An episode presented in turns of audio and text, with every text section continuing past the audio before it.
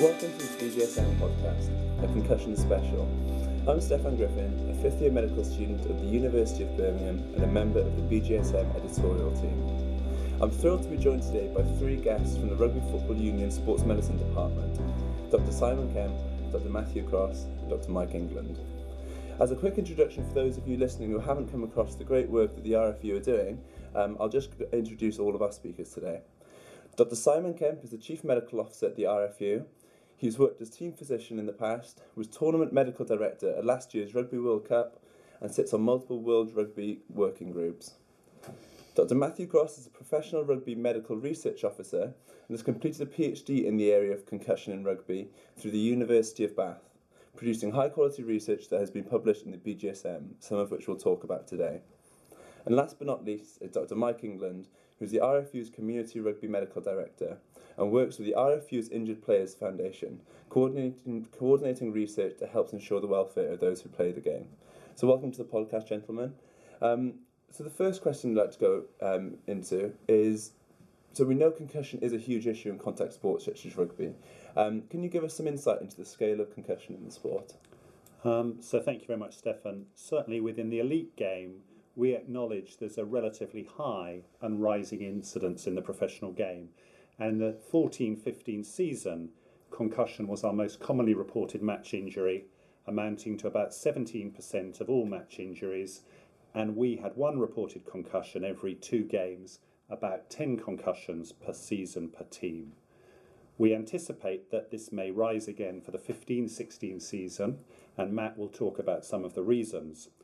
But it's important to remember that concussion is not unique to rugby or contact sports, but can occur in a wide range of non sporting settings.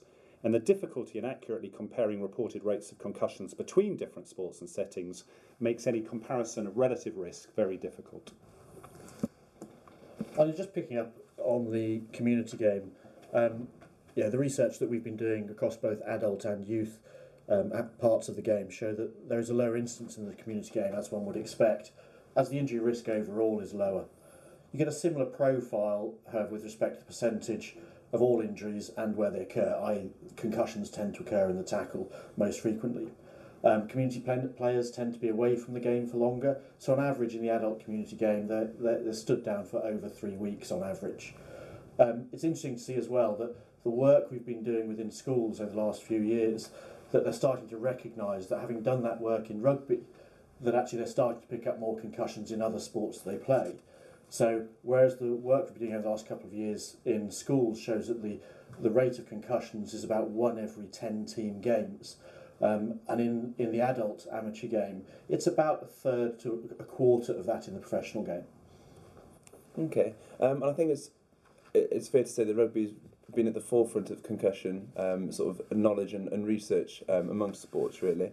Um, you've touched that it, it is fairly prevalent um, and that the incidence has been increasing. Um, is this due to people being more likely to recognise and report it these days, or um, have you got any other theories on this? Yeah, so I think um, statistically it's very difficult to separate out um, an increase in risk from improved reporting. So what you need to do is consider the landscape, consider all the other available evidence to you, and make some decisions about which one may be most likely. Um, so I think if there's an, with the increase in concussion that we've that we've seen, I think you would expect if it was an overall increase in risk in the sport, the incidence of other injuries, particularly contact injuries, to also um, increase, but they've remained stable over the same period. Um, also, player height and, and weight. So, you often hear people talk about the increased height and the increased size of players. Um, that's remained stable over the same period as well. Um, and there's also been effectively a lowering of the diagnostic threshold. So, what you would call a concussion now is probably not the same as even two or three years ago in terms of diagnosis. And then on top of that, there's an increase in awareness, so both publicly and within the game. Um, lots of education initiative, initiatives going on throughout the community and professional game. Um, and also, it's important, I guess, to note that in the community game as well, this is not just a professional game piece. In the community game, we've seen a similar picture in terms of the rise and the stability of other injuries. I'm just picking up on that. I mean, it's interesting. We held a um, seminar for schools medical officers at the end of last season. And it was very apparent then in the discussions we were having with, with schools doctors, schools nurses, and schools physiotherapists that they're taking a very cautious approach to this now. Their threshold for diagnosis when they when they see the young players coming through um, is is very low now. Um, certainly compared to sort of 10, 15 years ago, and that was um, it was good to see actually that you know people are starting to take this issue seriously, particularly in young players, um, and are, are applying the guidelines. Okay, and, and I guess that's that must be uh, quite encouraging from a, an RFU point of view to see that the recognise and remove campaign you know has been successful in that regard. Um, so, would you mind touching on the RFU's general approach to the management of concussion um, across the whole game? Yeah, be delighted to. So I guess the, the key thing here is that the RFU has responsibility for the community game, the women's game, the youth and schools game, and the professional game. And so the approach that we take is um, consistent across all those landscapes, and we look to measure, monitor the risk of concussion with injury surveillance. We look to develop and roll out education and awareness programs across those landscapes. We want to ensure that we're delivering recognise and remove and recover and return across all those landscapes. Um, we want to be leading in research to try to help influence um, the management, and then we want to try and communicate to people uh, our approach and what the risk is. So that's a, a standard approach. Um, we collaborate with a lot of stakeholders, so we collaborate with World Rugby, we collaborate with our professional league, with our Players Association, um, with the NHS, with the Department of Health. So there's a lot of outward facing collaboration because this is a, particularly at the community and age group ends of the game, a really significant public health challenge to deliver good management. Rather different at the professional end of the game when you're dealing with a much smaller group of players but doing that well sends out the key messages to enable your public health messages to gain traction and be credible. Okay. Um, you've touched upon, across the, sorry, I called it recognise remove earlier, probably just the half of it with recognise remove, recover and return, uh, which has been very prominent. It's around, the posters up around rugby clubs all over, all over England. Um, can you tell us a little bit about, uh, about this campaign? Yeah, so uh, in reality, we actually ran our first concussion awareness campaign in the community game back in 2007. It was done under a, a, a tagline of um, "Use your head," um, and it was interesting. We ran that. We ran uh, little concussion awareness cards. Um, we did posters which were sent to every club and school, and we did a send out to parents, a quarter of a million parents actually, um, in community clubs. We then evaluated the effect of that three years later um, particularly in 16 to 18 year olds, which was our sort of interest group. You know, if, you, if you're getting your public health message to them, you're doing well. And what we found was about 12% of them were aware of that campaign, but their behaviours around concussion were not what we were looking for. So we looked at our campaign, how we'd run it. Um, we spoke to um, a marketing company about how you get information across to those those target groups. And we looked at the various models of, of getting public health campaigns across, particularly nudge theory, trans theoretical model, um, and how we could then package our message around that. So we rebuilt our campaign, and out of that grew Don't Be a Head Case, um, which we developed off the back of the um, Zurich Consensus Statement in 2012, and then launched it in, in the 2012 13 season in January. Um, that's been a a, a, big piece of work, as you can imagine, across the whole community game. And you, you're looking at you know, the awareness cards that, that help people understand what the, the symptoms are, the recognise element and the remove element. You know, we, we've, we've distributed in, in the region about 300,000 of those now. Um, we revamped our sort of poster campaign. Um, again, simple little things like the original ones were paper and they went on a club notice board. The new ones are corrugated cardboard and we actually send them with a bit a kit that you can screw them to the wall of the changing room, so that they're in a place where the players see them. It's about putting the messaging in front of people continuously. We also produce a whole load of resources for coaches and referees to remind them of their behaviours. So the little whistle lanyards for referees that have the symptoms on there, and remind them that they can remove somebody from the game under the laws of the game if they feel they're unfit to play. And then we take that forward into online modules and our most recent development is the animation video aimed at adolescents, which we developed with Dr. Mike Evans Laboratories in Canada, who have a great reputation in public health messaging. Um, that's been available online for the last year nearly. Um, and that's now embedded in our school's rugby. So, as part of our work with schools, any school now that's taking part in our NatWest competitions, um, they have to deliver education to all their teachers, all their players, as part of entering that competition. The online modules for coaches and referees um, are now mandatory across the community game for anybody doing any coaching or refereeing qualification or CPD. So you can see how that, that campaign has gradually built momentum over time. It's not a quick process though, this is behaviour change. Um, and as Simon said, it's public health on a large scale. So you know, we've, we've started to evaluate it, and again, we've got some interesting findings from some work just recently done with UCL on evaluating our face to face education. Um, and we're looking probably about two years out to do again a, a repeat large study of the overall impact of the game the, of, of the campaign in the community game. Um, and it'll be interesting to see those findings to see where the shift has taken place. Inevitably, there are other aspects to this. The, the media interest in it has helped drive that messaging. There's no doubt about it. Um, that having some media interest in this, although sometimes it can seem negative, does help us in driving that message across and start to shift those behaviours. Okay, that's absolutely fascinating insight into you know the, the public health um, element to it, and I know BJSM listeners will be familiar with uh, the Heath Brothers behavioural change model of motivating the elephant, directing the rider, and then shaping the path. All of which you guys you know demonstrate you know to, to an incredible standard.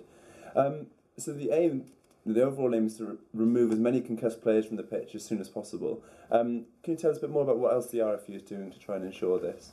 Um, so from a starting point in the mid 2000s, where 57% of Premiership players subsequently deemed to be concussed remained on the field, and where the on field assessment for suspected head injury in the Rugby World Cup in 2011 took 64 seconds, we've come a long way. Um, and really, it was the introduction of the head injury assessment, formerly the PSCA process, that allowed a temporary substitution in the professional game that's led this.